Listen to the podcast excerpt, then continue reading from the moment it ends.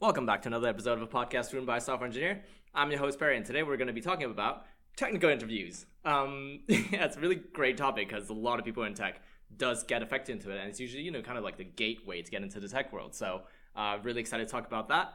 I'm actually joined with Andy and Stan today, and I'm quite fortunate because both of them are very well, you know, involved into being on both sides of the technical interview, such as being the interviewer and the interview as well. So, hey, Andy, how are you doing today? Good.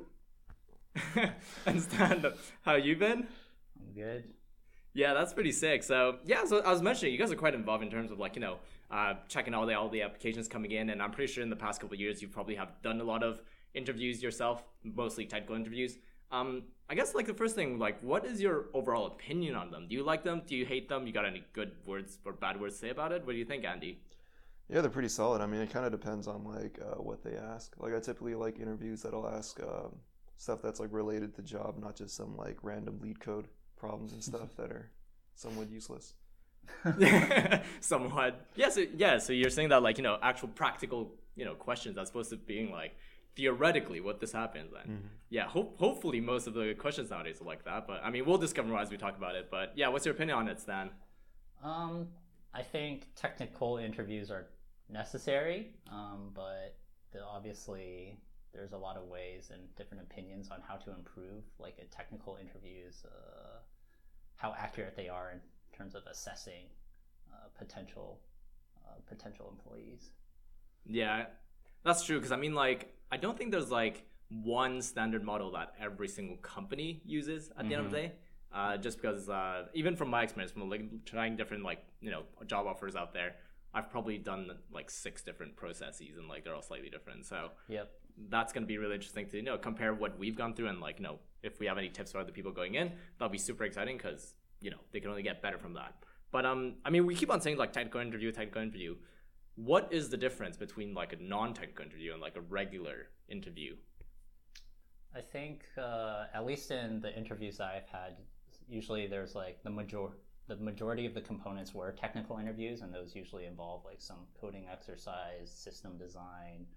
Um, but usually, maybe during like lunchtime or something, oftentimes there's more of like a behavioral assessment, and just seeing like how how you kind of fit in, whether you know how to like talk to people and stuff. Make sure you're not too much of a weirdo. I think they call it culture fit, but you know, I think it's more of a weirdo. check.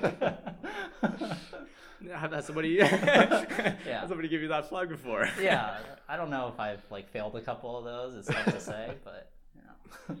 Yeah, it's actually such a funny thing because um, you don't really hear about it outside. I don't know, that's my opinion, but outside of like the Bay Area, like the weirdo factor of somebody, you don't really hear about it. I don't know if it's like a bias thing or whatever, but I think it's such a funny thing. Um, I've never really watched a show uh, Silicon Valley, but I'm guessing that they probably touch on that subject a little bit about like.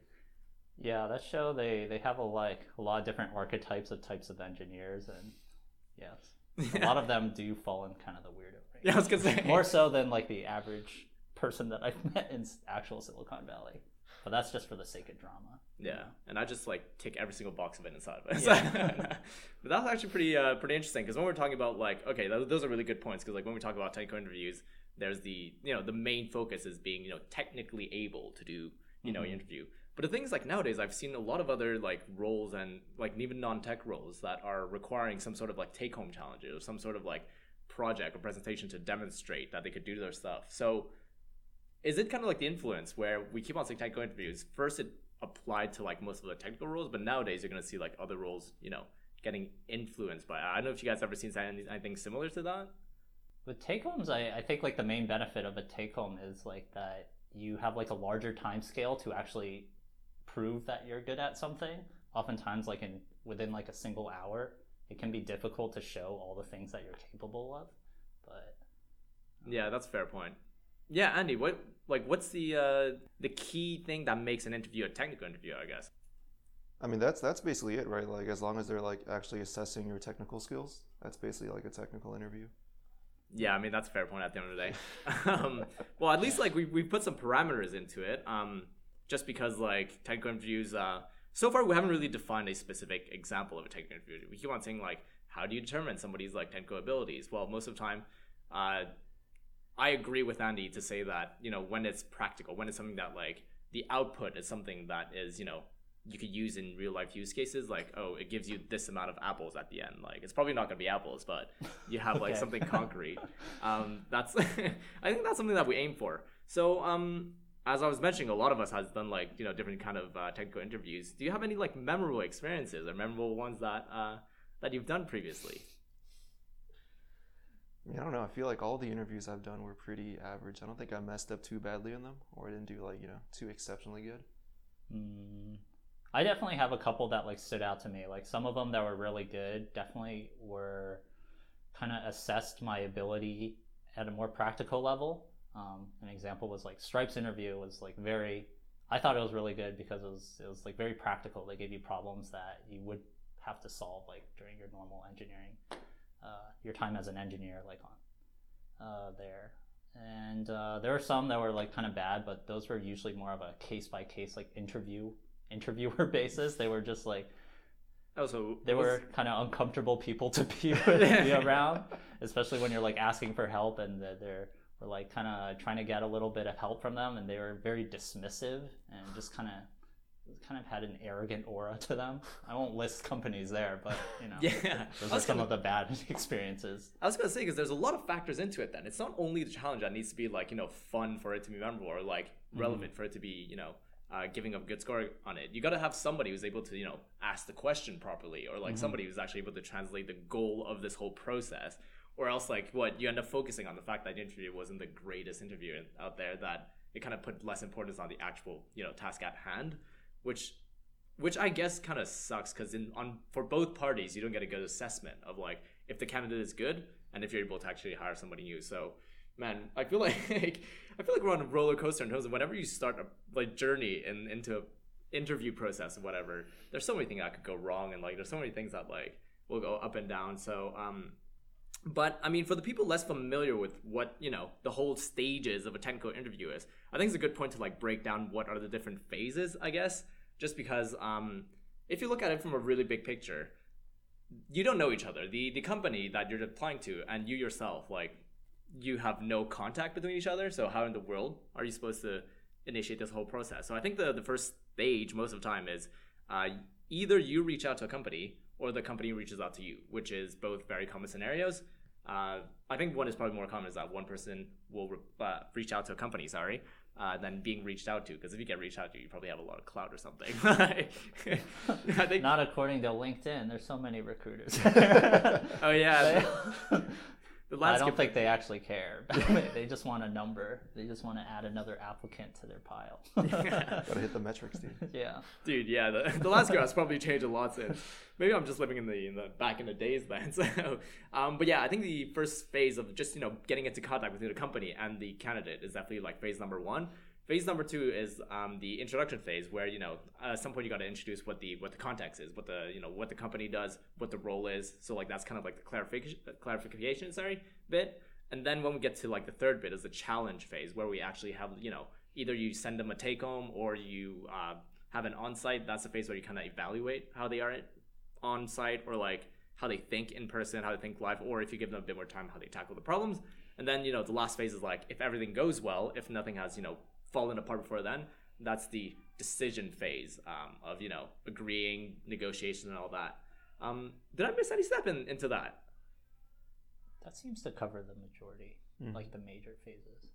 That's pretty cool. And um, yeah, so I think what's actually quite important to to you know look at is the two different point of views. We got to look at the per like from the point of view of the people hiring, and then the people that are going through the process, or like the applicants at the end of the day. So Mm-hmm.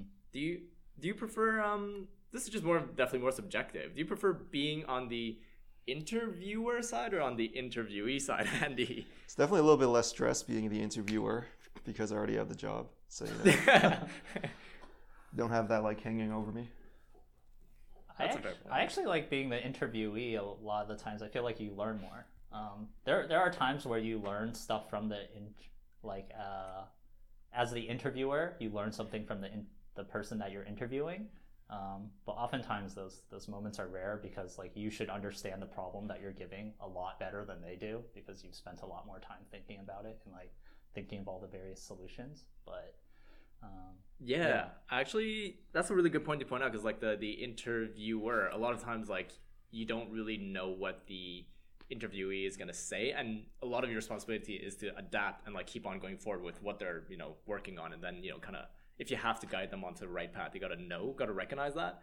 As opposed to like the interviewee, a lot of times that like you'll have your own solution. Of course, you have to think about a lot of the different cases, but when you go onto a path, like you're the one on the path, and like the other person's looking at it, so uh, the balance is definitely there. I think from my point of view, um, I think yeah, in the especially in the past like you know year or so or like two years, I've done a lot of interviews. Uh, well, on both that anyways, and I actually really enjoy interview questions. I think those are the questions that really like challenges real life scenarios because most of the ones I've well, I mean, I haven't really talked about my experience in all the interview stuff. Um, I think one of the funner ones I did, I did an interview for Medium, and uh, what was I don't know I don't I don't know the exact context, but one of them was basically just how they're storing a post like on the back end, for example. How are they representing like how are they storing every single paragraph? How are they storing uh, the changes, the edit changes from one version to another?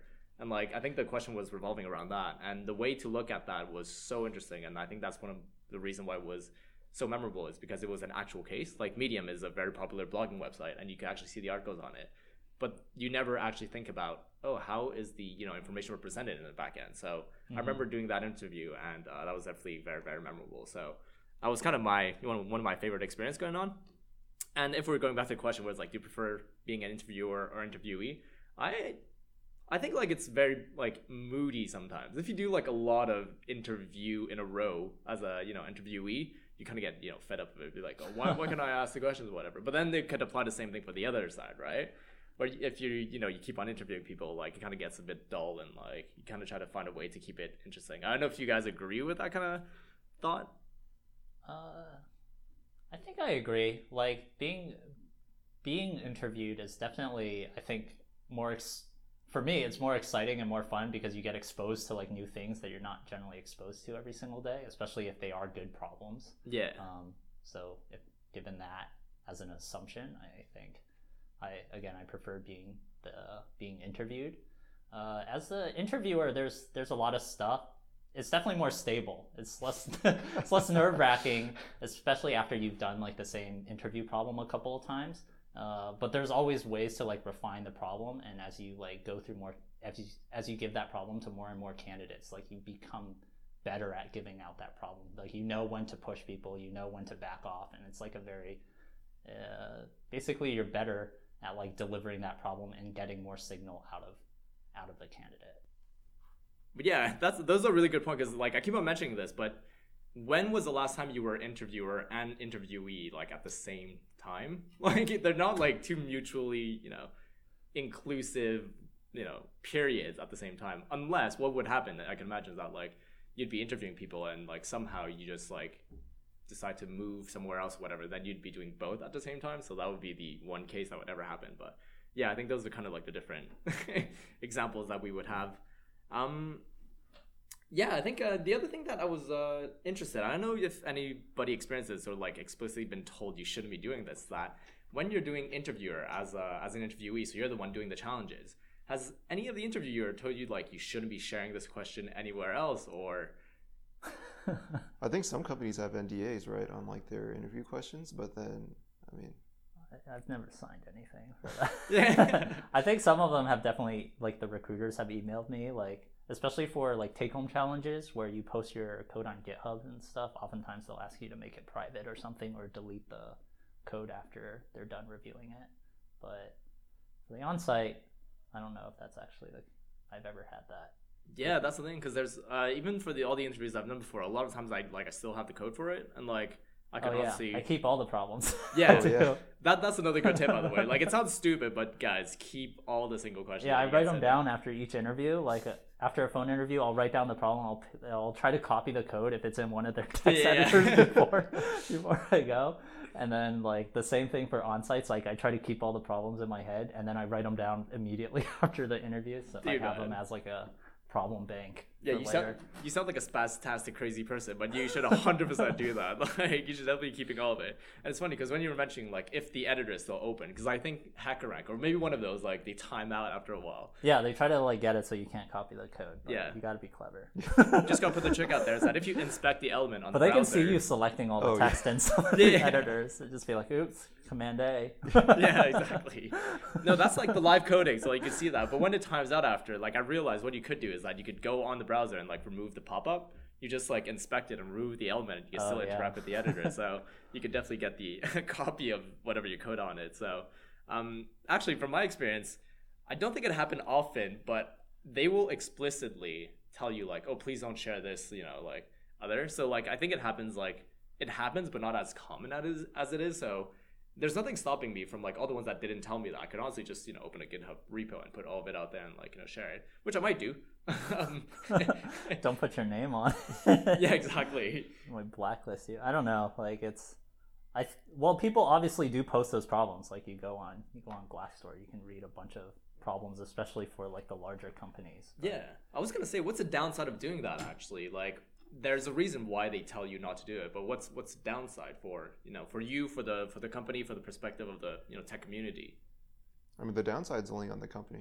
So, like, my opinion of like, I guess the the take home, um, like solutions, like ones I've done, I, I usually just post them up on GitHub, like even if they say like not to post it because like, it's it's work that I made. Like, it's not like who. Do you write it's for this company's challenge on it? I usually have like the company name in it. Yeah. Oh, you should remove. Well, well, they like might I- I- I blacklist you or something.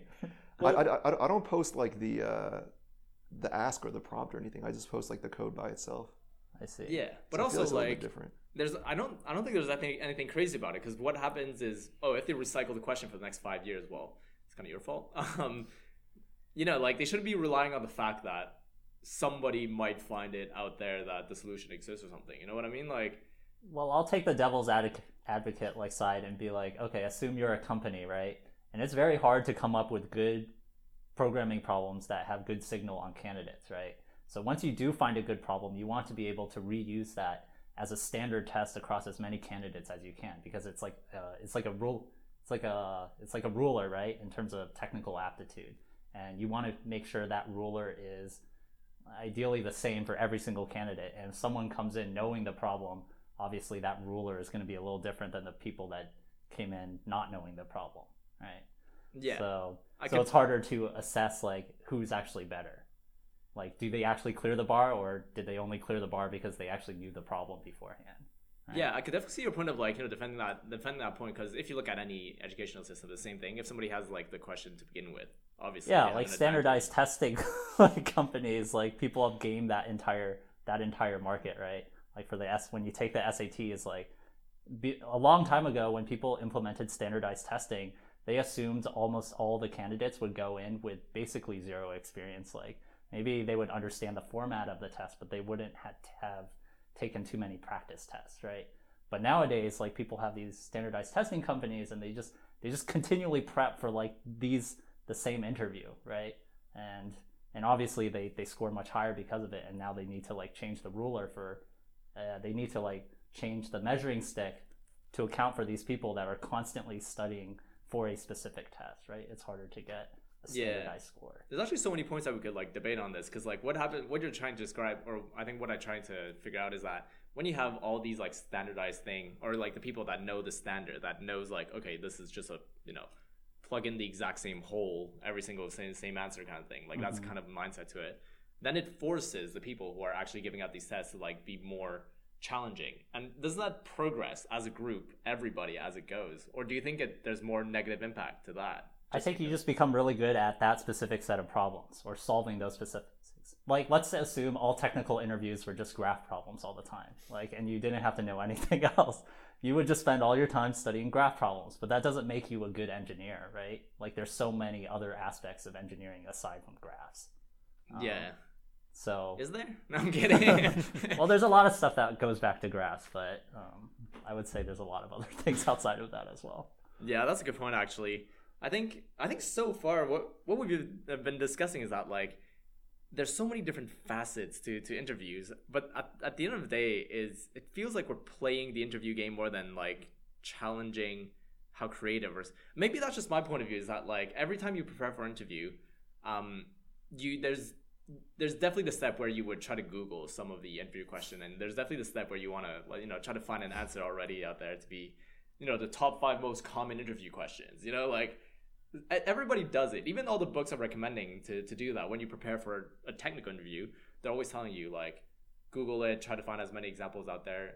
And if you're lucky the interviewer is going to ask you that question. So like people do it just because they know there's a chance of success on that. Like it will help you go through with the job. But then like from what we literally were talking about in the past five minutes that like we shouldn't be doing this as in like the coach shouldn't be sharing it too much just because everybody's going to get standardized and we're all just going to be expecting that one of these answers that we study might be showing up on the interview test kind of thing. You see where like this is my mindset from what we've been talking about this past you know couple of minutes. Um mm-hmm. but i do agree that like the whole point is that from from the company's point of view is that you want somebody not only that is capable of doing the current task but also being able to be creative enough and to think outside the box and be malleable and flexible to you know tackle the future tasks coming in because a lot of times the tasks are not defined yet a company's problem. We could have a new, you know, feature request in the next coming weeks, and nobody knows how to do it. But you're very confident that the people that you hire are people that are, you know, capable of adapting and just going into it. So I think that's probably the important point, as you're mentioning, is that you want people to be able to, you know,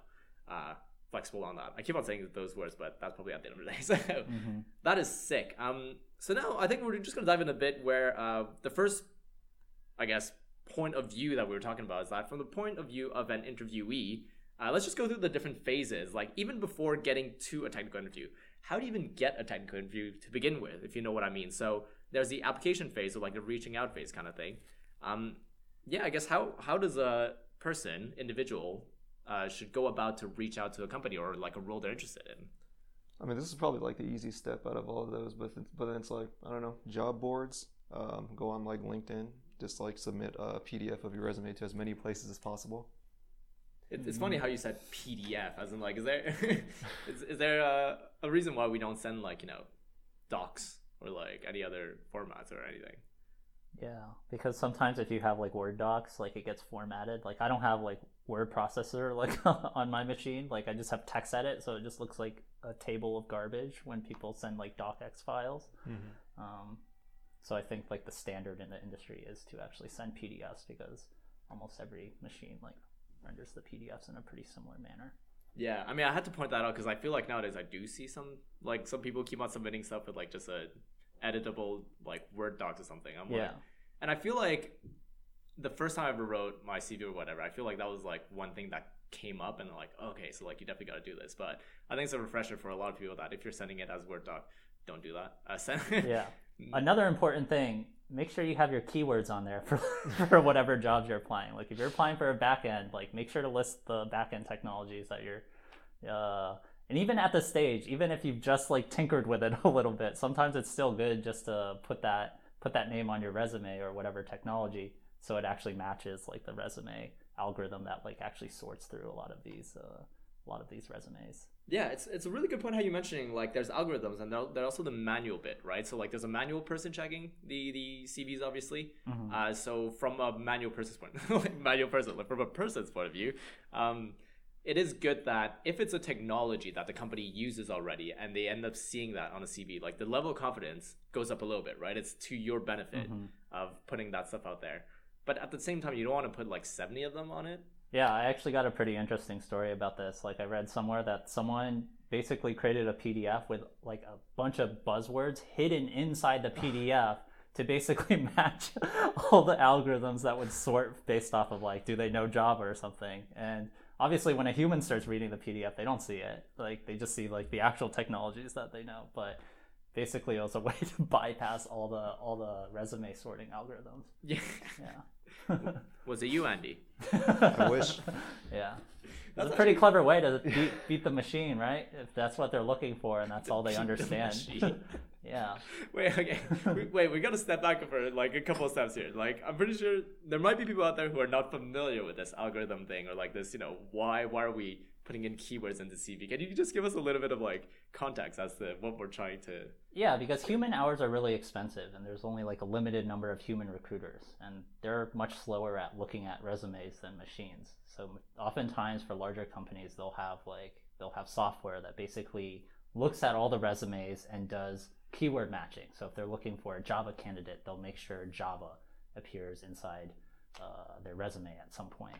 Uh, and basically, to bypass these filters, like you can do these little clever things to bypass them to make sure it actually gets into the hands of a human recruiter. After that point, they could also still just filter you out, but at least you made it past the first stage. Yeah, I was gonna that's something. It's a really good tip, as in like, because a lot of people don't realize this. A lot of people don't even know that. It's, do you think that more than more than the majority, if, if we talk about just the the Bay Area, more than more than half of the companies use that kind of system? Do you think a lot of like the the job boards out there have a built-in automatic filter like that, or is it the lesser common where they have a automatic filtering for CVs and stuff? I'm not sure. I'm not too familiar with uh, ATSs. I've never really used them. Those are applicant tracking systems. Um, Yeah, actually, that was shouted out. I had a another episode previously with a tech recruiter, and we talked about that a little bit. So that was actually really cool. Oh, yeah. I mean, tie the- back. yeah. You go listen to the other one. exactly. That, thanks for the plug on that. but um, yeah, that's a really good point because I was gonna say, uh, I I I'd love to find out, you know, if more than half of the companies use that kind of filtering system. But I mean, you don't lose anything for you know including some of those words in there to begin with. Yeah. So I think that's probably one of the first tip that you know, you mentioned that's really good is that if you are building something, a CV or something to present to an opportunity that you're really interested in, check out what the technology is, make sure that what you're presenting to them is relevant to it, and that will definitely increase your chance at the end of the day. So uh, I really do uh, like seeing it from that point of view. Um, and I think from what we were saying before, Andy was mentioning like a lot of like, you know, you got to send out to job boards and all that kind of stuff. Do you have like a system that you could recommend people how, you know, they should send five a day or like they should send like a hundred a day and see what sticks? Like from your experience or even just in general, do you have any like tips to, to do that kind of stuff? I mean, it kind of depends on like your experience level. Like, um, if I were looking for a job right now, I'd probably be a lot more targeted. Like, I'd, I'd probably be only willing to apply for jobs that I'm actually interested in. But then, like when I was looking for my first job, it's pretty much just get as much uh, applications out as possible. Like, if you think about it, applying, uh, putting in an application takes no more than what, like five minutes. So in one day, you can probably do something like a hundred or something like that. I, I really like the fact that you mentioned like it depends on your stage, you know, like if you're straight out of college or whatever and you're like yeah, people want you basically. But then when you look at the opposite, like, it's like I could choose what I want now. Like, Yeah. it's something very different. Um, like a good engineer is hard to find. There's a reason why they're in demand. well, that's the thing.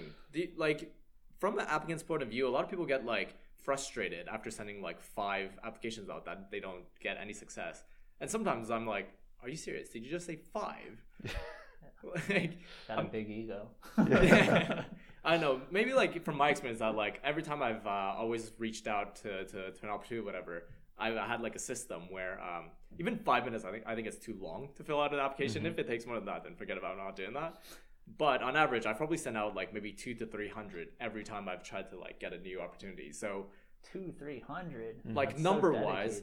But the thing, but the thing is, like my contact was slightly different. Like, for example, when I was uh, when I graduated and I was sending out all these applications, it wasn't just only in Montreal, back where I lived. It was like these applications that I wanted to test around the world. So, in terms of like my pool of opportunity that I'm interested in, it was like much bigger. So, one of the one of the mindset was, you know, throw poop at a wall and see what sticks.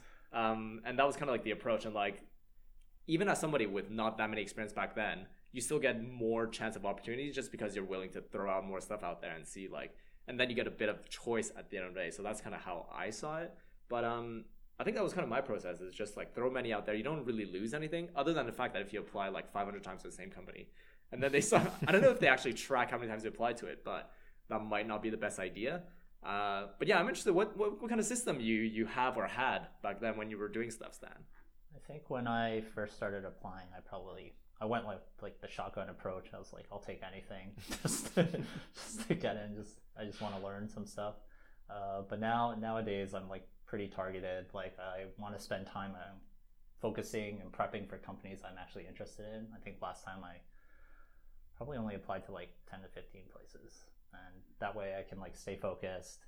Um, and just like spend most of my time actually studying, prepping for like these interviews. That's actually great. Um, just because you can see the evolution of it um, at the end of the day. But the thing is, like, I, I still wouldn't be surprised if next time I ever do anything crazy like that. Like, there's a, I'm the kind of person that's like, oh, there's nothing wrong sending 500 out there.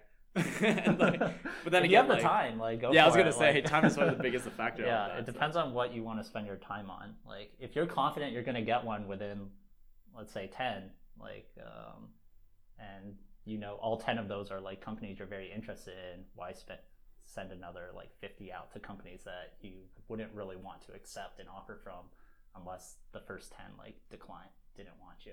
Yeah, Um, yeah. that's a yeah. I could totally agree with that. Um, the thing is, how how do you choose these opportunities? As like we were mentioning, like there's different opportunities. The thing is, like a lot of it depends on if you're actually, you know, you live up to the task, right? You can't just apply to something that is completely not your field and like it doesn't. You're not gonna be able to do it. So, what are different like parameters? I'll give an example. Um, some of them require like three, four years of experience, for example, and then you clearly don't have that. My question would be: Do you, should you still try to apply for it, or should you just skip them and not consider that as a possible solution? Well, I mean, you should definitely still try to apply for it because I because I think you wouldn't have any opportunities if you filtered all those out as a junior. I think every job requires three to five years of experience. Yeah, there are very few. I, I think like years years are generally kind of like a guideline on it. I know like recruiters sometimes they filter on it, but if if you can get your resume in the hands of a, re- recruiter and it looks really good, like oh all the technologies match, it seems like your experiences matches up with what they actually want in an engineer. I'm sure they'll if if you're like a year below or two years below, like you know three to seven years, and but you still have done a lot of cool stuff, like I'm sure they'll still pass you on to the next round. Yeah. So that's one of one like I'd love to hear, or like even just to point out is that like even if you think you're slightly underqualified in terms of like years or whatever, there's nothing bad in terms of trying it. Just because, as you were saying, like if you present yourself in a really good way, and then you could even like maybe punch a little bit higher than than your weight at the end of the day, it mm-hmm. might pay off. So don't stop yourself from, you know, Yeah, if someone's asking for like a senior role and you just started, like obviously that's not a match. But if it's like you know, if it's kind of in the gray area, like definitely go for it. Yeah. Okay. Cool. Just wanted to point out there. Um, because I definitely have done that. I feel like a lot of times, like when I was checking out roles, like if I was missing like you know a year or two, even though it's not the best indicator, still do it anyways. Because I have been reached out whenever I did that, so I was like, eh, it definitely paid off. So if you have any doubt, if it's a gray area, as Sam was mentioning, just do it. You'll be fine. Shout out to Nike. Um, um, the other thing that is actually really relevant for like you know people uh, applying for tech job is uh, the stack, I guess.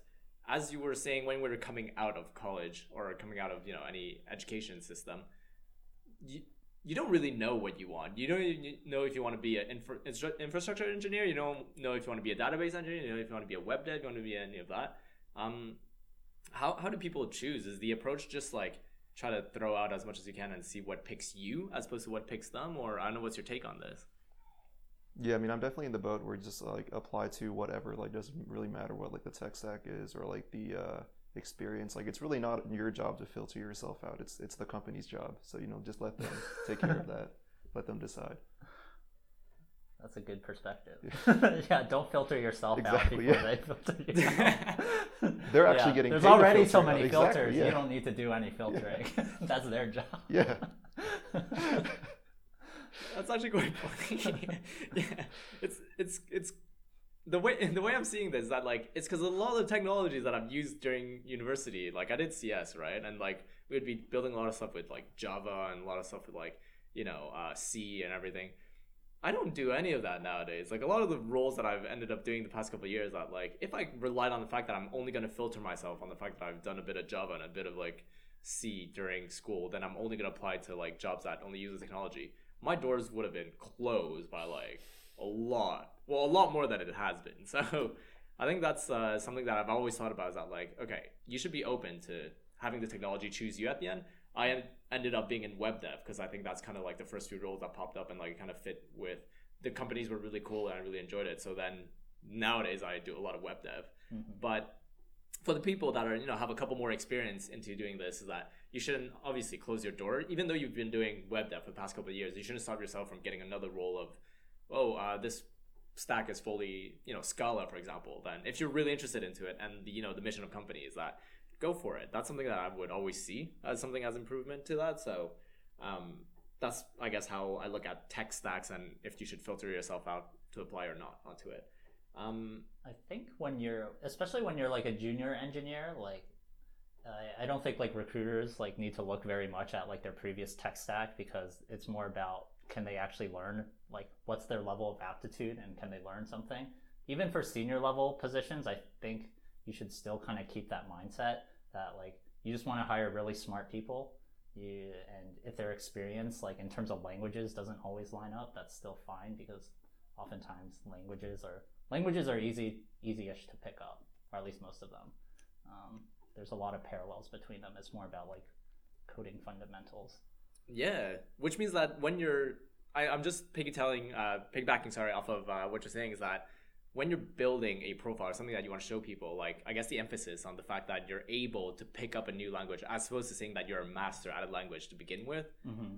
just because uh, what you just described is literally that is that like from the interviewer or like from whatever the recruiter's point of view is that they don't expect the person to be already mastering whatever language it is. They want somebody who's able to you know solve algorithms in any language. So the importance, the emphasis should definitely be more of that when you present a CV or anything that you're describing at the end. Um, but yeah, dude, we, we spoke a lot about just the application phase. This is like not even like getting in contact with anybody, but if you kind of do those applications in these kind of way and like from what I've seen, those you would get replies to it, and then that kind of brings you to the next phase, right? Where most of the time, if you've reached out to them, uh, they will come back, and that's something that you know that will pro- you know that you want to see at the end of the day. Um, it's funny how Andy was saying that the easiest phase at the beginning was just sending out the application because most of the time it's true because you don't really lose anything or the time sink is not in the application phase. The time sink is everything after. So Mm-hmm. the next phase we got is like the you know the phone call stage, the initial phone call where you get either directly from the hiring manager or the recruiter. Um, how how to beat that? Like how how do you get a good first phone call? And uh, you know, got any tips for it? I think it's kind of hard to fail this phase. Usually it's like a say. 10, 15 minute phone call Yeah. with like a recruiter, as long as you don't come off as like an ass and like you, you, you have like somewhat decent questions and can answer their questions to a certain degree. I've, I've actually also had like recruiters at this phase like give like a very quick technical screen where they'll just ask a bunch of different terms and see if like you actually know those terms. I think this was like from Coinbase or something. Um, but usually this phase is like pretty pretty short and it's pretty easy if like you're semi technically competent. do you agree with that, Andy? Or- yeah, I mean, you probably don't even need to be tech- technically competent at this. yeah, that's true. Just don't be an ass. I think from my experience, it's, it's fairly yeah, it's fairly the same. As like a lot of times, like when they ask questions, they're more generic questions. Like the recruiter would be like, "Oh, uh, how did you hear about us?" So like they'll ask very generic stuff. Uh, for me, it was kind of like some of the questions were about visas as well, so I had to obviously sort that out Oh, during yeah. that bit, or else it'd be going down the line.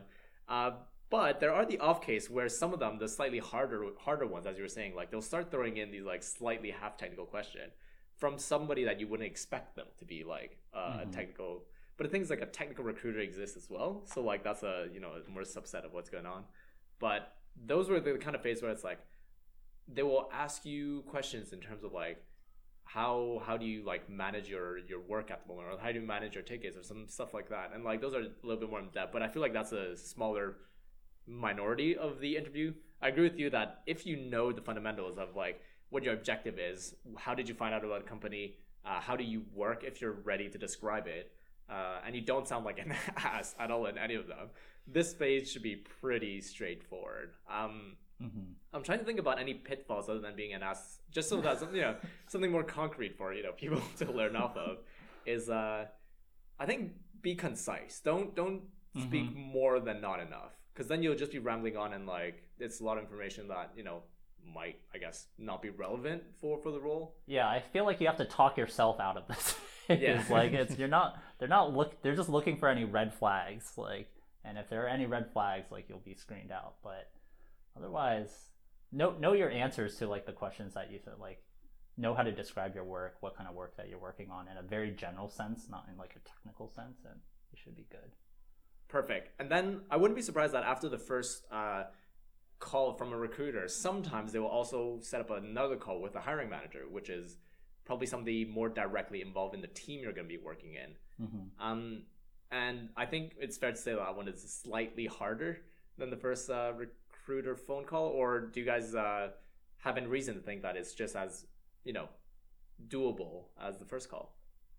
Uh, I, I forget if I have too many of these calls. I definitely remember the calls with a recruiter. I think a lot of times, sometimes there's a hiring manager, but usually it's kind of an expansion on the on the questions that the recruiter was asking. Mhm.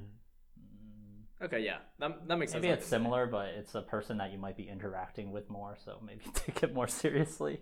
Well, if you do all, get you- hired, you don't want to come off with a bad impression with someone that you're working closely with. Definitely don't be an ass to that person. yeah, Yeah, so yeah. don't be an ass, but definitely don't be an ass to the next person. To the Alright. because I think they also determine your comp, like at the end if you do get an offer. So you know.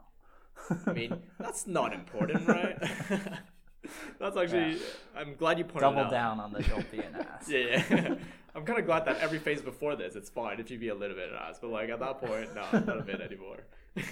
but yeah, I, I just pointed that out because I think it happened a couple of times when I was doing like a uh, the first initial, you know, contact phase. I've had the recruiter, and then I get another phone call from a hiring manager, and I wasn't expecting it. I thought it was gonna go straight to the challenge, but mm-hmm. it was just another phone call. I'm like, oh, all right, well, I'll have to, you know, make up more stuff. Well, not make up more stuff. I'll have to like describe more of how I work and a bit more, you know, relevance in terms of like technology stack, how you work in a team with other engineers and all that. So that's usually what the second phone call would be is how they see you like actually day to day life as an engineer.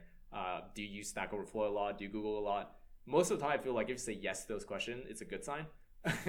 That's how I would see it. Uh, but I mean, a lot of people could debate about that. And, um, but what's actually juicy though? The juicy bit is that if ever we go through these stages so far, the application and then the initial phone calls and everything, if all that goes well, most of the time you will be sent uh, a challenge, whether it's a take home or a on site. Uh, yeah, do you guys have a preference in terms of like take home versus on sites? And uh, I guess for the people who don't know what's the difference, what what exactly are the two two kinds there? Um, the take home is usually just like uh, well, like a like a technical challenge that you do on your own time. Like you have like a I don't know a limited amount of time to do like two hours or something. And the onsite is what like the the last stage. I think um, I prefer just like the shortest interview process possible, and the onsite is definitely the uh, required part of it. So from that, I like the onsite better. I don't know. I think like usually from what I've experienced, it's like a take home or like a phone call to Mhm. solve like a small coding problem. Um, and sometimes there are time take homes, and sometimes there are like more like time open ended take homes. Usually, I'm with Andy. I usually prefer like anything that's shorter. Like if it's like a large take home, there have been companies that I just stopped their process because like I didn't have the time to, or I didn't want to spend invest Yeah. that time into like a company's problem that you know maybe they were like lower down on my list of priority companies that I wanted an offer from.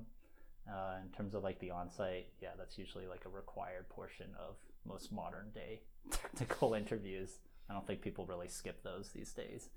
Yeah, it's funny because like there's a lot of um, there's combinations, right? There's as you were mentioning, we could have either one, or we could most of the time only have the onsite because that's probably the more crucial bit.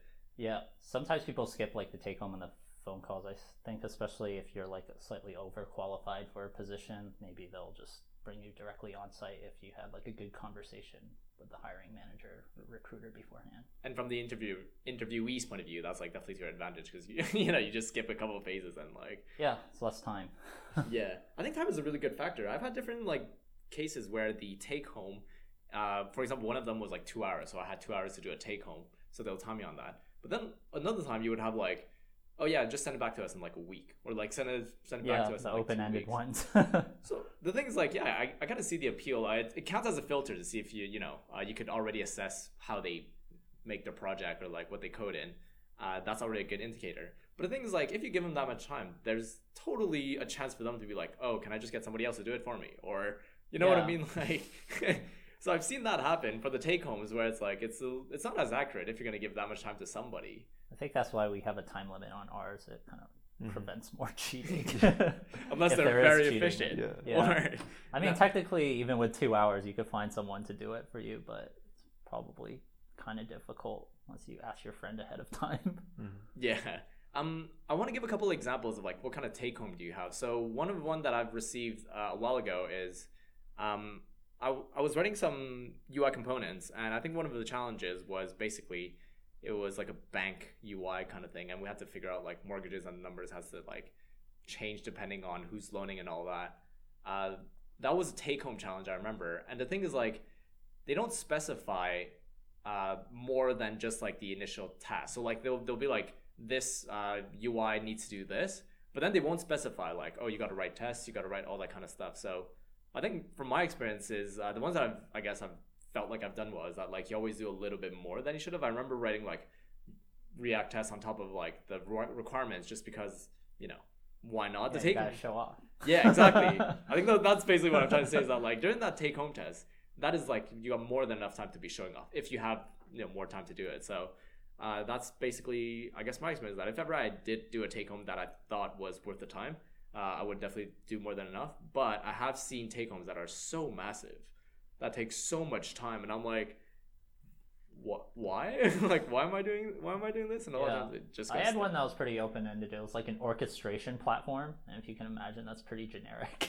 like, it's like how do you? It's I don't know if you guys are familiar with Airflow, but it was basically like try to implement like a basic version of like Apache Airflow, which is like a workflow orchestration.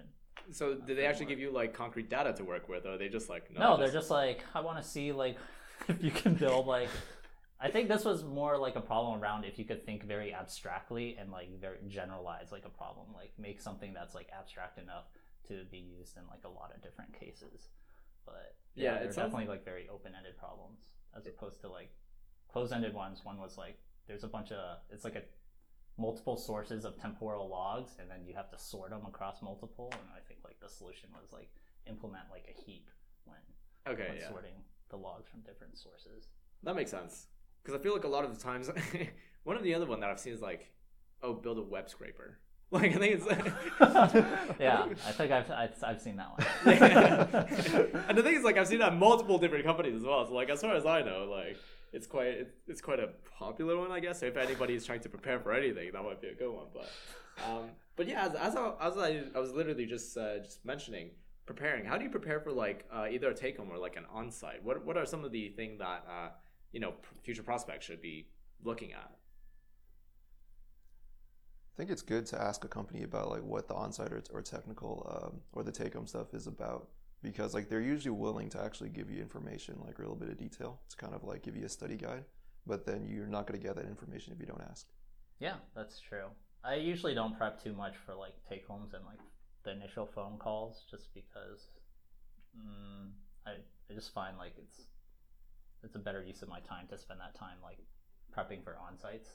Um, in terms of how I prep for on sites, usually I try to solve a few problems in the morning before like I go to the interview, and prior to that, on a larger time scale, I try to like do like CTCI and problems and whatnot. That's actually a really good. Just get you know the mental math going or like the mental juice going before. Uh... Yeah, you don't want to go in cold. Sometimes, yeah, yeah, you gotta like mentally warm up a little bit before you go in. Um, it's really popular nowadays where there's loads of resources online to, to you know interview questions or whatever. Do you guys have any like ones that you've used before that you found was quite cool that you know deserves a shout out or something? LeetCode, right? LeetCode's pretty good. Which one is that? Sorry. LeetCode. How do you spell that? L E E T code. I've never heard of it. Am I? It's it's a pretty common platform. Um, I think it's it's made by Gayle, the the author of CTCI, like cracking the coding interview. I think. I'm so sure how, how interactive is it though? Like, how, was it just a list of questions that you do on your own, or is it actually like it gives you a pretty UI that lets you type into it, or? Well, it's not a pretty UI, but it's uh, there's a lot of different problems. that get categorized like easy, medium, hard, like so you can go through and like solve. Uh, usually, I think there are like certain time limits that you want to hit, like when solving these problems. Like you should be able to solve like a medium problem in 20 minutes or something to be able to solve like a hard problem in like 45 minutes. And different companies, I know different companies definitely pull their problems from that set of problems, but it's a very large set. So they kind of fall more under like the toy coding problems okay. type problems and not really there are some system design problems in there but i think mostly people use them for like algorithm type problems that's pretty sick because i mean even even me working after a couple of years i've never heard of it i'm like oh maybe i should check that out because uh, it could definitely help. But even when we're talking about people who don't even have that much experience to begin with, that is probably a good point to start with because then you'll be exposed to you know the way to think about different algorithm, algorithms, sorry, and all that. Um, but I agree with you that you know nowadays, if you've been working as like you know in as a software engineer for a couple of years, you don't need that much time to prepare because a lot of the stuff that you do daily reflects what you should know, like the algorithm implementing all that. So I kind of agree that doesn't require as much, you know, boot starting. You could start cold from like a shorter period of time than Yeah. previously on it. Um, but yeah, I think in general, like most of the preparations is basically that. It's uh, one of the other one that I remember seeing online. I think it's like Euler's problems or something like that. It's a it's a website that basically has a lot of these algorithm question where it's like implement like factorial or something, or like they'll they'll ask a lot of like questions on computer sciencey theories. Yeah. Um, my my question is probably like I I did a CS degree, so I feel like I'm very fortunate to be able to been exposed to these kind of stuff. But for the people that don't have that kind of background, that study that in school, and you're getting thrown these like prep questions, how how should you go about it? Just because you don't have the educational you know exposure to what a recursion is, or or what uh, currying is, or what a functional programming language is like. I mean, I think if you're looking to be an engineer, even if you don't have a CS degree, you should find some way to learn that stuff. It's, it seems like a, like a core fun. It seems like it's like a core fundamental. I don't know. There's like there's a lot of resources online. You can like watch videos of like actual CS classes and stuff. Yeah, I think a lot of people that have taken the non-traditional path, like if they want to be good engineers or they have a desire, oftentimes it they'll like like me, like I, I feel like I scammed my way into a job and then afterwards I backfilled that the, the knowledge I was I was missing. But that backfill portion is important if you ever do want to like become better. Like you can't just be, you know, you can't you can't code without understanding data structures. Trust me, I got a CS degree and I do I do the backfill as well. So as far as I know, Yeah. Everyone should backfill the information that they're kind of missing. yeah, that's actually pretty good. And I just want to go back to one of the point when Andy was saying that like if you actually ask for the uh, what the structure of the onsite would look like or what the structure of the take home would look like, that hundred percent is I, I feel like it's a must do nowadays. Uh, if you want to have a good chance of going into it, because a lot of times people are more than happy. It gives a it already gives them an impression to them that you're willing to you know reach out and get your own research all that kind of stuff. So that's good. And uh, most of the time they have broken this down because uh, if you're looking at on-sites specifically, there's multiple steps on an on-site. It was rare for, for me to see an on-site that doesn't have multiple steps. So they'll usually, um, if ever they have sent you a take-home, they will ask you to review your take-home. So uh, they'll kind of ask you to describe why did you implement it that way, kind of thing. So that's one of the steps I've seen when they they do during an on-site. Another thing that they would usually do, do sorry, during an on-site is uh, ask you probably to expand what you did dur- at your take home. So that kind of validates the fact that you you were the one that kind of worked on a take home, and you're able to actually do work that's relevant to, you know, what's going on over there. And um, yeah, what are the other stuff that they would ask you during the on sites? Uh, I again, I think that usually gets broken down into like a couple categories. Like usually there are like kind of they're closer to toy problems, but I think people as they become better, companies become better at giving out more practical problems. Usually they're like toy problems that you can do. They're like it's easier to grade at like a graded level as opposed to like you either get it or you don't. Um, so there's like room for expansion and doing well on the problem if they finish parts of the problem earlier. There's always like another part of the problem to solve. Um, so those are kind of like the toy problems that I find, and then there's like more. Usually, I get like two or three of those, and then there's like a system design one.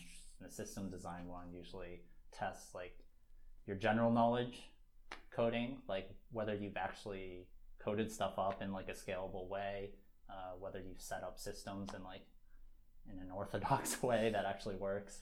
Um, you can see like how happy people are usually in in that stage. Uh, yeah, and then there's the behavioral part.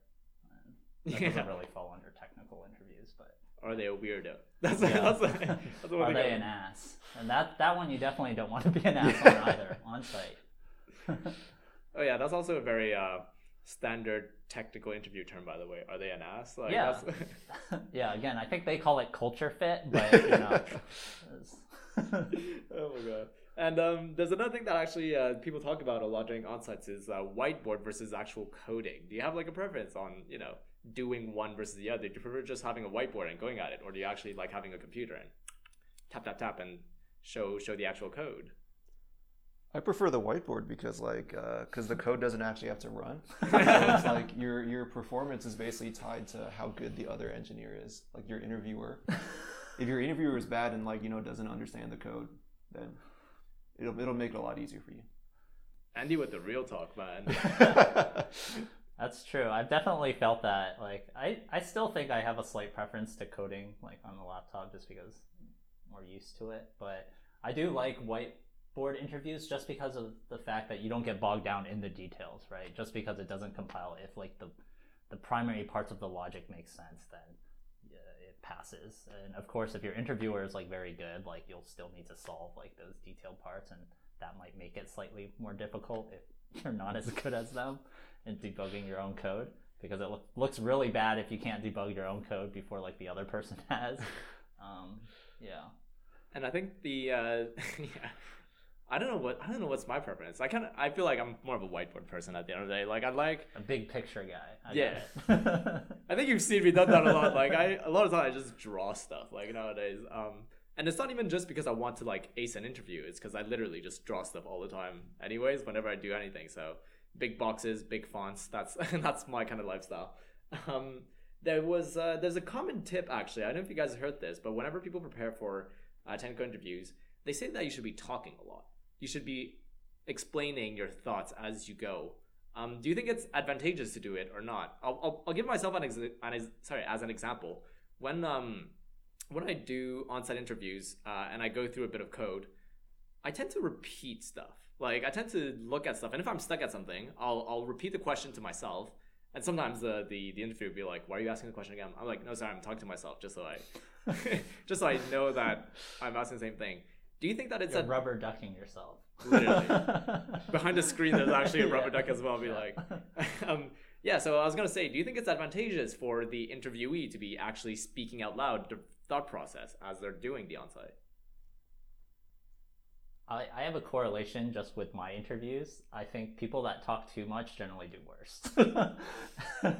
uh, and it's just a correlation. That's not to say like you can't talk a lot and do well, but oftentimes people that talk a lot generally do worse. I think maybe they're having a hard time like just structuring the thoughts in their mind. I think if you talk too much, it almost like conflicts with you just sitting there and thinking about the problem a little bit. I think some people that feel really nervous, like they'll just talk too much and sometimes it's better to say nothing if you're just going to say a bunch of wrong stuff. Like it's it's easier for me not to mark you down if you just don't say anything as opposed to if you say like incorrect things right? Um, but i think there obviously if you do want to talk enough in which when you do get stuck right? So i think it's good to like have a medium there. Like talk when you are stuck and converse with like the person interviewing you and oftentimes interviewers like they want you to succeed like they they want to find reasons why you're good enough right don't don't think of them as like the enemy um, Yeah. so and they'll oftentimes answer a lot of the questions that you actually give them so you know human human nature kind of just do you, do you see that that kind of happening uh, quite often for you, Andy? Um, kind of this. Uh, I don't know. Um, I think I think talking a lot is good. I think you actually try to talk as much as possible. Like obviously, if you don't have anything good to say, don't say it. But then like, yeah don't talk yourself into a corner yeah, Yeah, it's, fun, it's funny because Andy just doesn't listen to the interviewee anyways. they just talk and Andy's like, yeah, sure. No, I'm kidding. no, you're definitely thorough with what, what you hear and what you what you do whenever you're sitting on those and then like they start talking. Like if the interview from an interviewee's point of view, if you know you're saying stuff that is constructive and it helps you get to the next step and it helps you justify why you did the previous step, I think it's more than good that you're saying them out loud because sometimes when you're looking just at the code it's not always obvious to see why did you put this here why did you define it this way. So the talking bit i guess a lot of it is just so that you could justify or like strengthen what you did if you are going the right path. If you if you were going the wrong path and you strengthen this path of like really bad practices or whatever that might not be advantageous at the end of the day I actually think it's the opposite. Oftentimes, like if you're doing the right thing, like I, I know why you're doing the right thing. I'll give you the benefit of the doubt if you don't say anything and you're doing the right thing, because you know it, it looks right. But if you're trying to like justify something that's wrong, obviously that's bad. But also when you when you're running into issues, like you should talk more because you actually need help more, right? Mhm. And the interviewer is there to actually assist you through the through the process. Like they can ask you leading questions to kind of put you back on like the right path. But if there's so much signal and you're just constantly talking, I don't actually know when to say anything to actually help you, right? Like I don't know. It's it can also be hard to interject between like your thought process to give you helpful advice. So Yeah. that's why I think like sometimes talking too much might not be uh, like that great for you as an interviewer. I, I totally agree with that because I, I was just about to say that like some people might find it not not embarrassing, but like they feel like they shouldn't be asking like dumb questions. Not dumb questions, but like they shouldn't be Ask asking for questions. they shouldn't be asking for help. As in like Mm. as an interviewee, they feel like if you ask for help, it shows that you don't know anything and like you shouldn't do that. But the thing is like you were really making the emphasis, whereas like the interviewer is there to obviously to assess it, but if they see that they're able to commu- talk to you and see that you're able to listen what they're saying and then yeah. click in your mind the next step, you're like, oh yeah, this makes a lot of sense, and then you're and then you just keep on going on your way after that That's a huge pro. Yeah. that that like I've seen that happen like it's hundred percent a bonus. So um don't don't be afraid to ask questions, but obviously avoid asking like the really, really, really dumb questions. yeah. Um, but and I think like as we were saying, like you wouldn't get too much like I guess points docked from not knowing a specific uh, feature of a language. I guess like if you didn't know a language couldn't do specifically this uh, whatever assignment or whatever. Like I don't think that's a big minus most of the time. Most of the interviewers are very aware that you're not going to know the every single possible feature of like JavaScript or whatever. So Yeah, it's like a plus if you know like all the esoteric things of a of a programming language, but if you don't, that's fine. Yeah. All right, so that's pretty cool. We I think we've uh, wrapped up a lot of stuff in terms of like the actual challenges as we go. I think ideally after this point, if you know you've done really really well and everything, you'll you'll get you know some good news after it. And the good news is most most of the time would be uh, an offer, some positive approval of you know the the company that says, oh, we, we definitely want you on board, and like you know. Uh, there's more discussion talking. I think this is more politics now. Like when you get to that stage, a lot of it is politics. Um, what I'm interested actually uh, in hearing your opinion is uh, how how do you tackle this phase? How do you tackle a phase of okay, you received a good response from them after you've done all the challenges and everything. What is your immediate thought after it? After that, After you've received an offer, yeah, Hmm. after receiving your first offer. your first offer. uh, well, usually you want to have multiple offers on hand because that's when like negotiating actually becomes powerful. If you have one offer, usually, if you don't want to lie, usually you should wait on other offers, and you Mhm. can usually tell the first company like, "Oh, I'm waiting on some other companies," and they'll probably try to pressure you in terms of time because that's their job to make you accept their offer before you have any other ones. Yeah, it's funny how I said first offer. Like I kind of meant first offer from that one company, as in Yeah. like an offer could give you multiple offers, Oh. or I assumed you'd get one offer from the company. well, I mean that's not always true though. It's like you could have absolutely flubbed, you know, the company and then do that. Um, We'll give But you yeah. like a lower ranking job or something. okay, we're not gonna hire you for this. We'll hire you for the. the janitor. um, but it is thank God that you pointed out the fact that you should be doing a lot of these interviews like in parallel. You shouldn't wait till the outcome of one company and then start the process of another Yeah. company. A lot of these, when we're sending out applications, you should be doing a lot of them at the same time. I'm not surprised for somebody to be doing like five technical interviews five days in a row just to be efficient to do it. So I'm glad you pointed that out. Um, but yeah, in terms of like you know different parts of if you're happy with the offer, the first offer, obviously take it. You're gonna be happy with it. But um, is that is that Never like be happy with the first offer. Always go back. has that always been your experience, Andy, or like what what was your take on after you know hearing good news from uh, post challenges? Well, the best thing to do with an offer is to do nothing with it at first. So just like sit on it for a week, kind of play like hard to get. Interesting. Do they let you sit on it for a week? What do you usually tell them? I'll, I'll, I'll just tell them that I'm thinking about it. It takes it takes a lot of time to takes a week to think about it. Yeah, I mean, Yeah. like a job is a big deal. That's like a whole third of your life. That's true. Dude, yeah, I like I 100% agree with what Andy was saying. Also, just because of the fact that like a lot of times when I change job, I change job in a different country. So Oh, like, yeah, it will. that's a good I have the excuse of like, okay, give me some time to think about it because I gotta uproot a lot of stuff. I don't know what your excuse was, Andy, But It's a big commitment. A job is huge. It's like straight up a third of your whole life. So All like, right, maybe I'll try that next Yeah. time. Like I usually say I'm waiting on other companies. I need to see what their offer is before I can make a decision, and usually they'll try to. I like Andy's approach because he doesn't explicitly say it either. As Yeah, like, that's me a- actually pretty good because I think when I say it, the recruiter feels pressure. They're like, "Oh, another offer is gonna come in. Like I gotta tell them there's only two days left." Mhm. Like, and then I get time pressured to like accept or reject the offer. Yeah, and he's just chilling. He's on his, Yeah. he's on his I throne, just gotta, I playing. gotta think about that one. That one's. I like that philosophy. Say less. yeah, yeah. Well, I'm glad we're doing this. So, um, and then like after that happens, uh, when you wait for a bit, or when you you know, kind of have, the first initial talk, then that's where like the second dog happens. The conversation happens, right? Because when you get given an offer, that's like you know, kind of like a monologue. That's what they're saying. We're gonna give you this. We're gonna give you that. But then when the conversation happens, that's when you kind of get the say to be like, are you happy or not happy with it? Um, how do you gauge that? How do you feel? How do you come back in terms of like putting yourself in a better spot without you know completely blowing it out of park and not having the offer crumble at the end of the day? What do you mean by offer crumble? As in like, if you come back with something completely outrageous and they're like, nah. Usually they just say no, right? yeah, it's like it's very difficult to to get a company to pull back their offer. Yeah, they'll they just won't like acquiesce like whatever thing Yeah. you're asking for. That's actually a really good mental point, as in like by the time you get to this point, is that like you've cleared so many good points and so many approvals that you're kind of a bit in the driver's seat, right? You should have the confidence behind you. Um, it's I, I feel like it's really hard to say for somebody that's gotten their first offer like straight out of school and like they see this and like they don't really realize that they're in the driver's seat at that point. Mhm. But also, it's not completely true because what happens if like they have multiple of more junior people coming in and like if you don't accept it, then they're willing to take the risk to get another one, or they have other candidates that are waiting if ever the first one doesn't happen. So Yeah, I don't think people really nag on like offers very often from the company side, unless you know they find something that's like very suspect. yeah.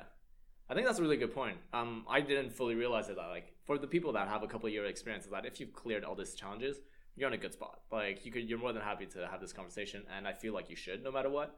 At that point, you should be, you know, put your thoughts out there. Don't say too much, as we were talking about this whole time, but definitely uh, mention at the end.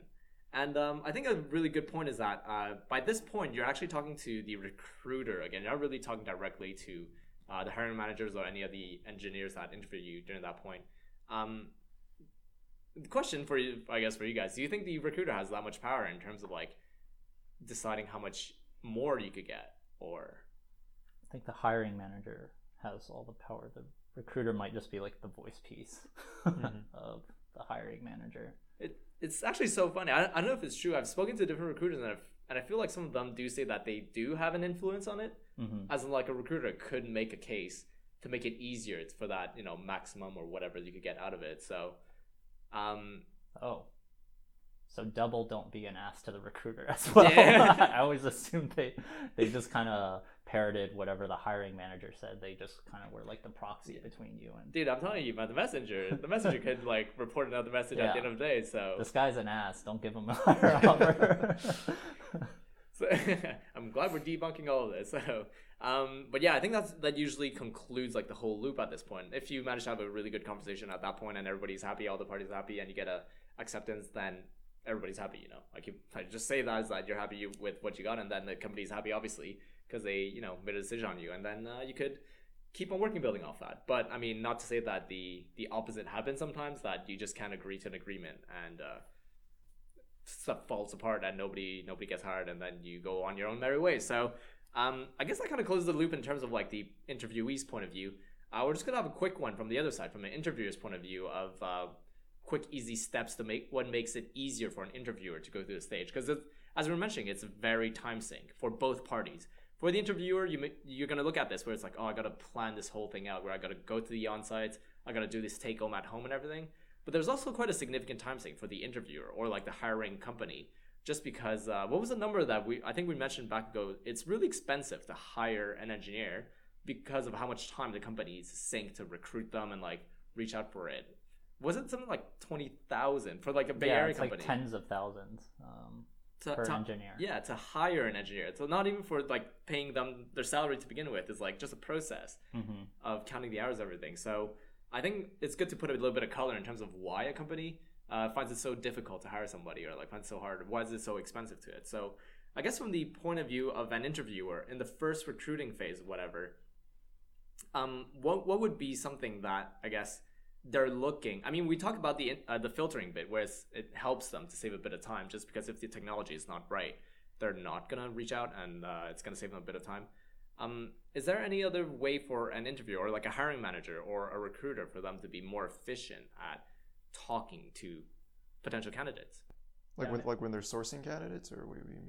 Yeah, I think it's it's more like we, I mean, it's easier for us to probably see it as like a technical hiring manager. What kind of questions could we ask interviewees that will instantly be like, no, we don't want them at the end of the day? As you're saying, like, because I think like when you're pointing out like, oh yeah, don't be an ass kind of thing. Like there are questions that like they ask to make you kind of gauge for how they they do. I think the biggest like X or like the biggest red flag is like if the hiring manager asks something about not how do you how do you work in a team? Not being a team player is probably a big red flag a lot of times from mm-hmm. what I've seen. So I think that's one of the examples I would have put in there in the first reach out phase from a hiring manager. That's one of the questions that I personally would ask somebody to gauge how their teamwork is. So I don't know if you guys have anything similar to what uh, I was trying to say there. If I was if I was like a technical recruiter, I think like oftentimes I can get a lot during like the first 10 15 minutes of the com- like 5 10 minutes of a conversation with a candidate when I ask them to explain their projects because oftentimes how how, one. how much in depth they go, like what things they decide to focus on, tell me a lot about what kind of engineer they are. Sometimes they focus a lot on like the product details, and I realize they're okay, like they're more of like a product. They want to make sure I understand like the product specs before they like dive into the technical details. And when they do dive into the technical details, sometimes they they don't get very far. So I know like okay, maybe they're not they weren't as involved in like the architectural side of the product. So, um, but most most technical engineers or technical recruiters aren't actually truly they they don't have technical backgrounds. I think like they're recruiters that specifically recruit technical people, like software engineers. So I don't know if that experience is like too relevant for them, but they might have like a softer version of that when when talking to candidates. Yeah, I like that a lot actually. Do you have any like questions that you you would ask? Like if you put your thinking cap of like a hiring manager, is there any good questions that you, you'd like to ask Andy to prospects? Um, probably just the same ones that uh, Stan just mentioned, like to talk about like their previous experience. If they're not able to talk about it well, then that's like a huge red flag. Like, did they even do yeah. that stuff? Or it could be like a communication issue mm-hmm. sometimes, or it could just be you know maybe they just didn't do very much. Mm-hmm. Yeah, and those are definitely indicators. like, yeah, both not very great indicators, but you know, you take that as like some signal and combine it with the rest to get more of a fleshed out picture. Yeah, that's true. Candidate. I think one of the questions I could rip off from uh, from a hiring manager that uh, I've been asked once, and I feel like if I ever get the chance, I'll definitely ask people is uh, what is your take on doing things right versus doing the right thing? Wait, I gotta think about that one. yeah, so like it's actually I don't know, like doing things right versus doing the right thing. Can you describe the difference? so yeah, red flag because you don't know what's the difference.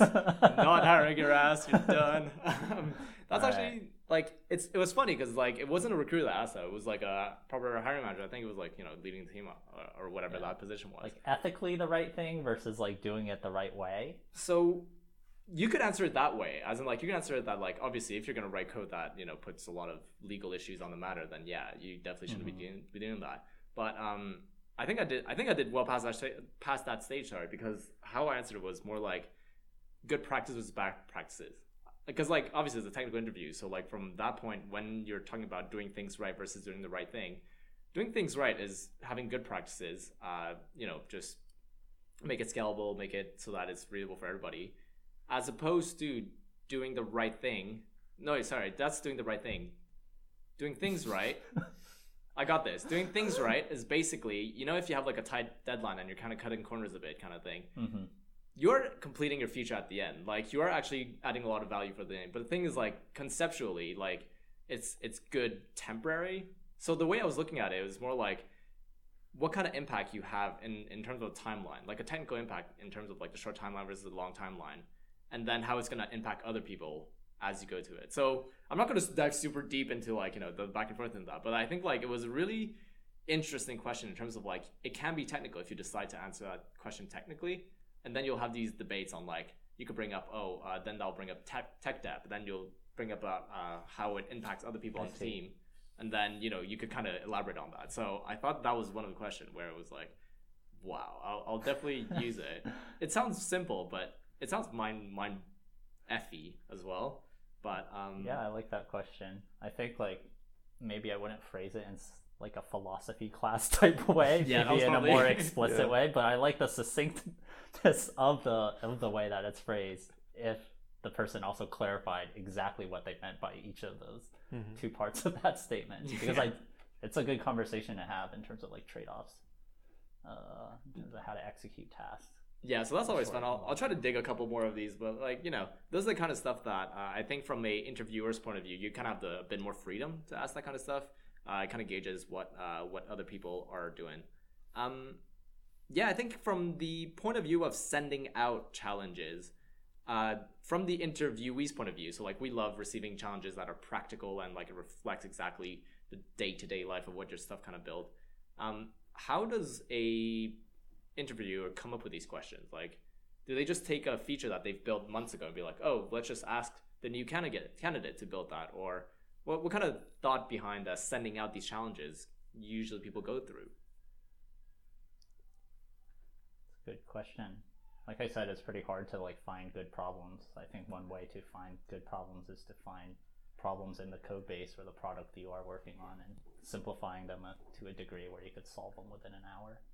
Uh, Have you seen cases where people just take a textbook of like all the all the possible like programming problems, just pick one out and be like, all right, yeah, yeah, that's where the companies that just pick problems off of LeetCode, like which I've definitely run into as well. I'm just like, oh, yep, already solved this one. You know, a week back, so I'll just like recite exactly what I wrote back then, and those I think are less less good problems. But you know, there can be better versions of those types of problems as well, like the ones where I was talking about where there's a natural progression in terms of how far you can get without like a single aha moment in there. Um, Oh, just because there's like the time dependent factor of like how far they could. Yeah, like so there's like you could solve just like the most basic version of the problem and then after that point how do you optimize it and after that point like let's expand like the specs of the problem to see if your code can also handle like the expansion of the specs to see Yeah. how scalable it is. So those types of problems are also still good. Um, yeah. That's pretty sick. Do you have a favorite question that you've ever asked a candidate, Andy? A technical question, sorry, like a challenge or. Oh, don't remember. give any of the ones that we do. Yeah. Probably FizzBuzz is a good one to ask. Is it? Yeah, I've like I've, I've like never understood that. Yeah, for the people who don't know the, the actual question or like just a bit of context of like what are they trying to solve there? What's what's a fizzbuzz question? I think it's like you print out the numbers one's 100 and then you replace some of the numbers with fizz, some of the numbers with buzz, and then some of the other numbers with fizz and buzz, right? Yeah, if it's like a factor of three, it's like fizz. Factor of mm-hmm. five, buzz, and Oh, that's pretty cool. both of them. And from the interviewer's point of view, what are you looking most of the time on? What what they're answering? You can write a for loop. Exactly, yeah. It just it makes it like super easy to gauge on like whether they have that like baseline. how many knowledge. people? I don't understand. Like, how many people would actually fail this problem? Like, for sure, not that many, right? Like, it can't be filtering out that many candidates. Because you want to you want a problem that let's say like filters out 60% of the candidates like at each stage like to find like the good ones. Like fizzbuzz definitely wouldn't filter out 60% of like anybody. When, when, when, I was interviewing for like a uh, intern at my last company, yeah. there were only I think two people out of ten people that applied that were able to complete it. What So you see, who are these like, people Dude said you're living in a bubble, man. Everyone's too smart for you. okay all right Everyone's Everybody's way too smart. that just makes no sense to me like how are you programming and you can't write a for loop with Dude, you gotta set your expectations a lot lower. I'm kidding. oh, so that's why you have a bias for goddamn Bay Area engineers. I'm obviously kidding. Like, it's actually quite interesting to to be. well, these guys were in the bay area right or are they elsewhere They were uh, they were like Korean. So, Oh, I, so okay, I, I, alright. I don't know I don't know if their CS isn't as strong over there, but I feel like it's probably comparable to US. I don't know. apparently not. If you're only two out of ten pass. Dude, I, th- I, it's, I think like most of the, the majority, I don't think it's like a strong 80% of people will succeed this question like right away. I feel like that's way too optimistic. Like, if you tell me 50 50, I'd be more than happy that there's a 50% chance that they're not going to do it I guess it's a fast problem as well. It's like I know, like when I was interviewing at Uber, at each one of them, there was like a five minute problem in the beginning, like, mm-hmm. and then you just like quickly complete it. It seems like maybe it falls under one of those. Mm-hmm. But it tests you like if you're under pressure. You could know it, but like if you're going to be under pressure five Dude, minutes, you can't solve like- fizz buzz under pressure, like you're not gonna work at Uber, like for sure. All right. I think if anybody's starting, go look at FizzBuzz and like try to do it under five minutes. I think you'll at least it you'll have takes fun. thirty seconds. Dude, I've never done it. I'm gonna admit I've never done it, so I'll, I'll, I'll sure probably try do to it do in thirty it. seconds. And then uh, we'll circle back if I don't do it within that time. I'll have a lot to think about. So, and um, the other point that I actually wanted to ask was that when you receive a challenge back from a take home, so these are kind of like the mo- more bigger one, like where they actually uh, create their project and then they have like you know different structure, file structure, all that kind of stuff. What kind of points from an interviewer or like whoever's uh, you know gauging the the applicant? What kind of stuff would you be looking at if somebody sends you these uh, coding challenges? I mean, Well, the- you do a lot more. You grade a lot more take homes than I do. I mean, the first thing is just like whether it's not complete. That's usually like a very Okay, easy thing to product determine. specs, like- yeah, does it run? Exactly. Yeah. Does it run? Do they meet the specs that were defined? Like, are they careful in terms of reading those? Yeah, does it answer the question? Like, You'd be surprised, right? like some people will just copy paste code. They don't know what they're copy pasting. Um, yeah, I was gonna say, does uh does a file structure matter much, or this is not the most relevant point for somebody sending in the? Could be a bonus, like if they do it well. I don't think you should hold it too much against them if it's like a timed challenge.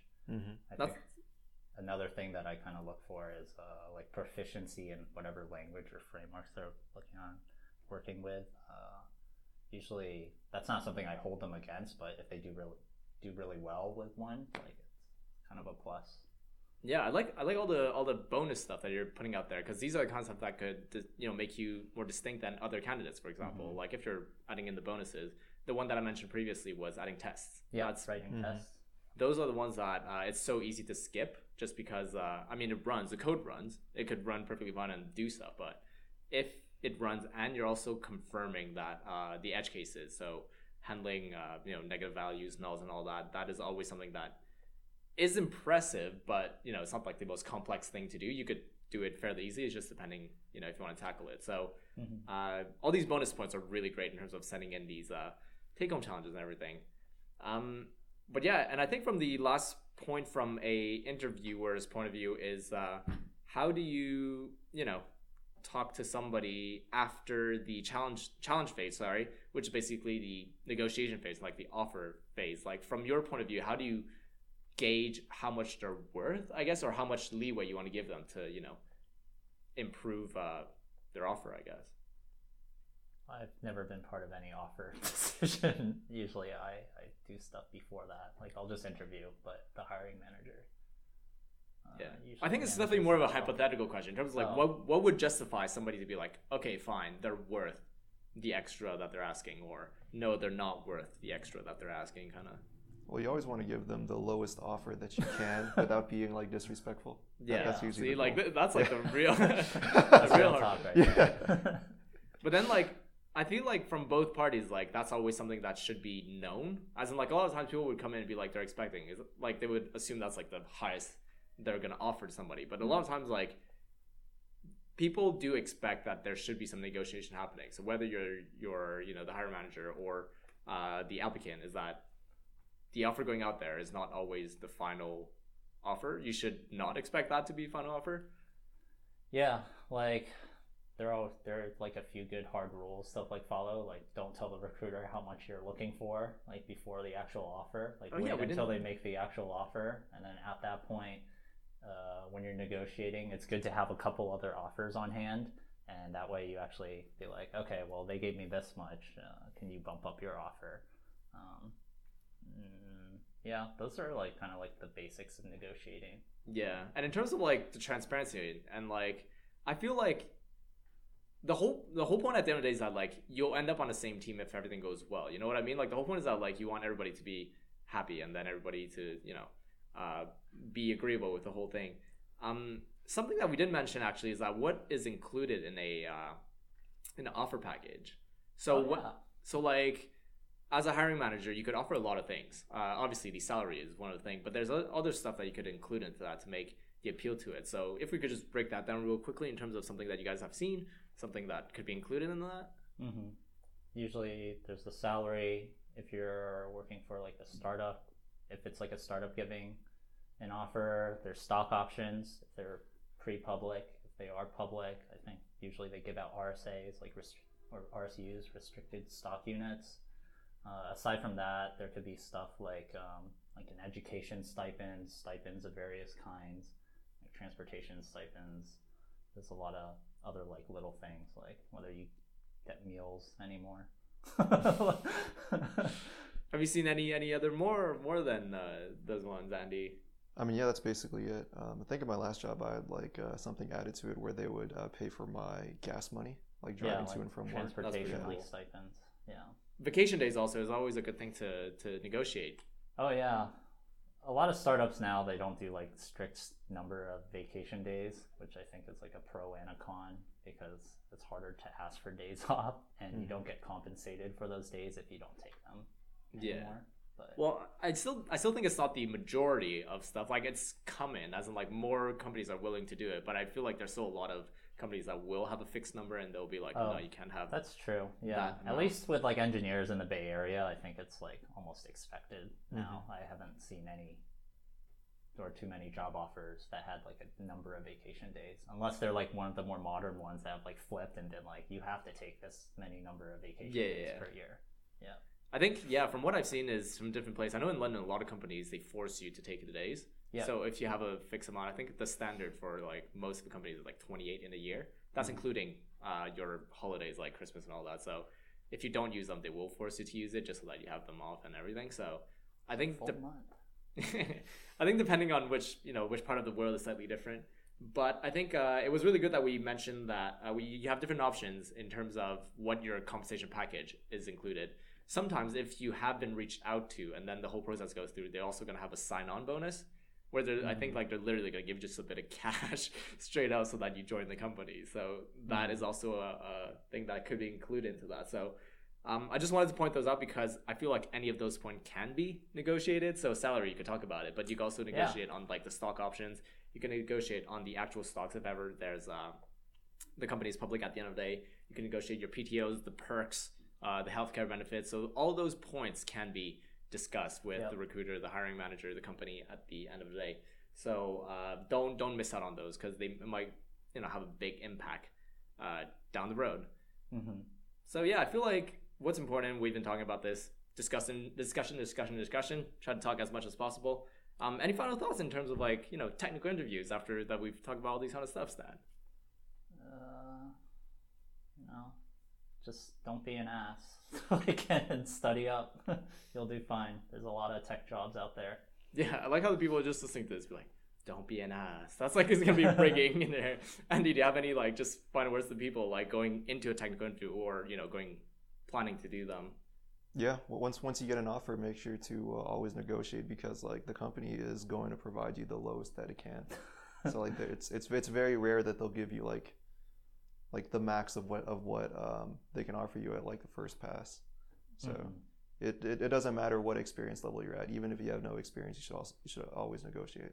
Mhm. that's sound advice and that's definitely going to be for the better of you know yourself development and everything so i think my last words on these kind of stuff is just basically just talk to not only the company you're talking to but like just people that you know like a lot of people in this field in this industry have gone through this process and everybody has an opinion on what that is and if you're not sure about something definitely just ask it out because you're not going to lose anything from you know having more knowledge from other people how they went through the technical process if they've done well or if they've done bad to it. So anyways that's the end of the episode of uh, you know for today and uh, yeah have a great day and i'll catch you guys on the next one